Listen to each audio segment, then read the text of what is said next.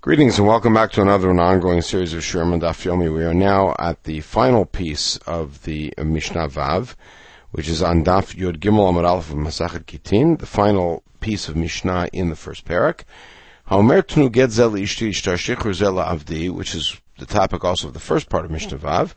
Umeit Lo Yitnu Lachar. Let's say the fellow said, "Give this get to my wife or the Shtar to my slave," and he died before they gave it to him. They cannot give it to him after death. However, Tnumaneli Ishploni, this we saw in the context of the three ways in which Shtar Shikra and Get Noshim were equal, or what they had in common. Tnumaneli Ishploni, but if he said, give a particular amount of money to Ploni, Vamet, and then he died, Yitnu Lacharmita, that they can give after death. Now, Yitzchak Bar Shmuel Bar Marta Mishmein de Rav. So Rav says the following thing, Vahu Shetzvurin Munachin Mekaren Zavit. Um, at the very end of the Mishnah, where it said that if a fellow said, give a particular amount of money to Plony, and then he dies, they give it to him, but that's only if the money was bundled together in a particular corner, meaning it was an identifiable place, not just money out of my bank account. Now, but my Skinan, what's the case that we're talking about in the Mishnah? Ilema Babari, take a look at the note at the beginning of the handout. If we're talking about a regular guy who's healthy, Kitzfurim Mayave, what does it help for them to have the money bundled somewhere? Halamashach. After all, the recipient didn't pick it up, therefore there was no kinyan. The agent didn't pick it up either. Therefore, now that this fellow died, there's no way to give it to him. Ve'el b'shchiv must be talking about a shchiv mirah, meaning somebody who's on his deathbed, where Chazal made special dispensations and allowed declarations without a kinyan or incomplete declarations to be complete. Now, if that's the case, then Ma'ir Yitzfurin, then why do you need, why did Rav need to put a caveat on a Mishnah and say it's only true if the money's bundled together, ki for nami, even if the money is just in his bank account or spread out. We have a general rule that the words of a shchimira are considered to be written and handed over to the proper agents, um, even though they have not yet been written or handed over. So, what's our case? The Mishnah makes sense, but with Rav's addition that it's only if the money's bundled, kind of throws a monkey wrench into the works. So we're talking about a shchiv mirah, in which case it doesn't need to be bundled. We're talking about a bari, in which case that's not good enough. The fellow has to make a kinyan on it before this other fellow dies. So now we have machloket between the Amoraim what the case is. Amarav Zvidli Olam Bari, our case is a Bari. Ravun Amarav, it's a different ruling of Rav, that Ravun Amarav, Maneli biadcha tnehu lo uh, leploni. A says to B, I have something of yours. B then says, give it to C. But Mamad Shloshtan Kana. If the three of them are standing together, then C acquires it, even though the item is nowhere to be nowhere near them. This is a special halach of Mamad Shloshtan, in which if the original creditor and the new creditor and the new creditor uh, are in the same place, and the fellow in the middle transfers it, it works. That's Rav. So he says, therefore, that's the case here. The fellow's a bari, but the the money that he's giving to another fellow really is right now in the hands of uh, a uh, of A. B is the bari, and B says, give it to C. All right. Papa Marli Olam Papa said, no, we're talking about a Shchimira. It's another ruling of Rav. The Amarav, Shchimira Shamar Tnum Anel Ploni bin Chasai he puts a limitation on man shchimira. He says, if a shchimira says, give hundred dollars to Plony of my property, so if he says manezeh, if he says that particular coin, then notnim, then they can give it. Manestamin notnim. But if he just says hundred dollars without specifying it, then we don't give it. Perhaps he was referring to a particular hundred dollars that's not around. It's buried. It's um, squirreled away. Now, v'hilchata, but in the end we reject that ruling because likfur lo chashinan. We're not concerned perhaps that perhaps this is a specific piece of money, one that we don't have access to. Now, that's what Papa and Rav Zvid. Rav Papa might tell Rav Zvid. Why didn't Rav Papa interpret the Rav statement and the Mishnah in light of that, like Rav Zvid? Why did he insist it was a Shchiv Mirah? The answer is Rav Papa, ki Rav, when did Rav say his limitation on the Mishnah, Loshtam Milvav Loshtam Pikadon, that in that our case doesn't matter whether or not the money in question is a loan that is owed to this fellow, who he says is a, uh, a shchimira, and he's now transferring it to somebody else who he owes it to. And it doesn't matter if it's something that belonged to the Shchimira that was being held by someone else, and now he wants to transfer it to the other fellow. He says, therefore, Rav's halacha applies in both cases. Um, um, and therefore, there is, uh, therefore you would never need, um, tzvurin, uh, for them to be bound together in in the case of Mamad Shloshtan. Therefore, our case can't be a Mamad Shloshtan case.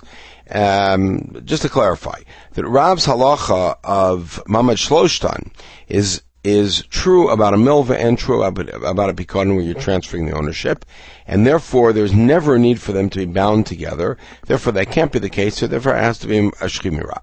Razvid my tamal amar Papa. Why did Rav Zvid not accept Rav Papa? So let me talk about many mishchimira because he said our Mishnah can't be interpreted as a shchimira anyways. Because the first part of our second half of the Mishnah, where he said tnu. Umate, if the guy dies, lo yitnu lachamita. Now, Tama the mate, the only reason it doesn't work is because the guy died. Hami chayim notnin. If the guy was still alive, they would give the get. So Tama damar tnu. And the only reason that that would work is because the fellow said tnu. Ah, lo amar tnu. If he didn't say tnu, notnin. So it sounds as if the only reason that we can give the get if the fellow's still alive is because he said tnu. We have a rule of the Mishnah uh, that said that later on in Gittin it says that even if a shchimira doesn't say tnu, it just says write it. We still give it because we assume that he just is too confused and he couldn't say the right thing and he meant to give the get. Originally, they said if a fellow is about to be executed and he said, write a get for my wife, he doesn't want his wife to be a Yavama. So they give it, and they write it and they give it, even though I didn't say Tnu. Chazur Lamar, they ended up adding Am Farish Even somebody who's going out on a journey, uh, on a sea journey, or he's going on a, a caravan, anything that's dangerous. He says even somebody who's sick which means that's a shchimira.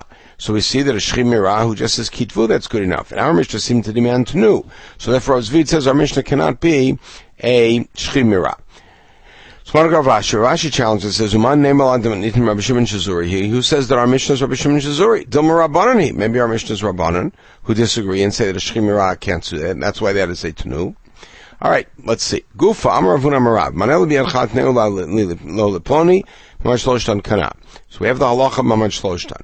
So Rav Mistaber Milte to Rav Pikadon. Rava says it's reasonable that Rav's statement is only true about Pikadon, where he's saying to A, you have something in mind that you're holding, that I've asked you to watch, please transfer it to C, that kinyan works. But it wouldn't make sense in the case of a debt because how is the C now obligating himself to pay back B, which is the kinyan? Vayalokim, but in reality, Amarav afilu milva. Rav really did say it even about a milva. So even I'm Shmuel, Mishmei Levi, Shmuel quote Levi saying, Milva libi adchat, and ploni.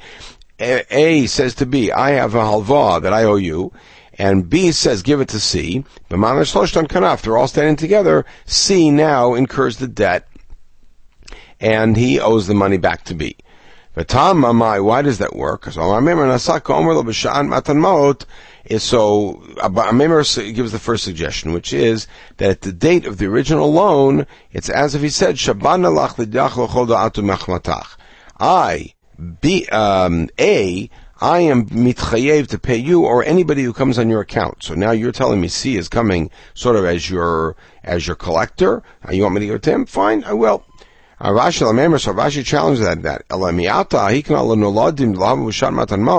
if C is somebody who wasn't alive at the time of the original loan, is a young person, then it shouldn't work according to that.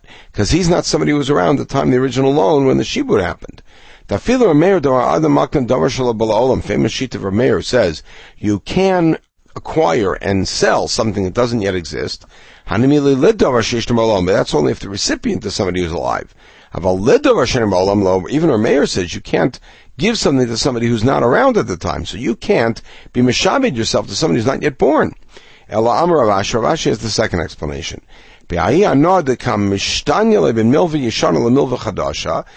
After all, uh, B gains here, uh, C gains here, in that, sorry, B gains here in that the loan um, is now a new loan as opposed to an old loan, which means we'll have more time to pay it back. So I see have more time to pay it back. So Gamar Mashabi Nafshe. That's the Hanoah he gets. So Mar.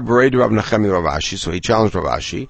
On Hani Yoshiv the Kaptiv Shakla altar. What if the C was, sorry, B was a kind of guy who collects immediately and forces you and whips you and ties you down, Kaptiv Shakla tie you down and make you pay right away, which means you're not getting any extra time.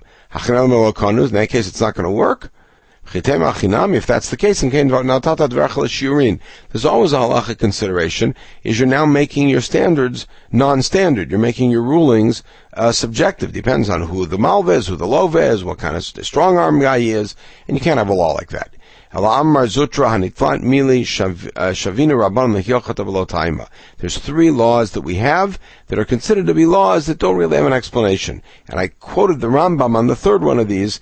Uh, take a look at it and you can see he does give an explanation, but he also mentions this line. Chadaha, one of them is this, Mamad Shloshtan. V'ida, Mamad Shloshtan in a mill, in a halva. If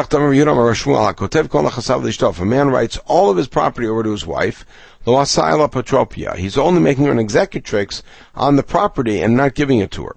What's the third day? Amar of Chananya, Mesi Isha livno gadol babayit kna'o. If a man marries off his son in a special house that he built for him, automatically that house becomes the property of the son. And this is Hilchot And again, take a look at the Rambam where he gives an explanation. We'll pick up in the next podcast at this point and take us to the end of the parak as we continue to essay the issue of Mamad Shloshtan. Everyone should have a wonderful day.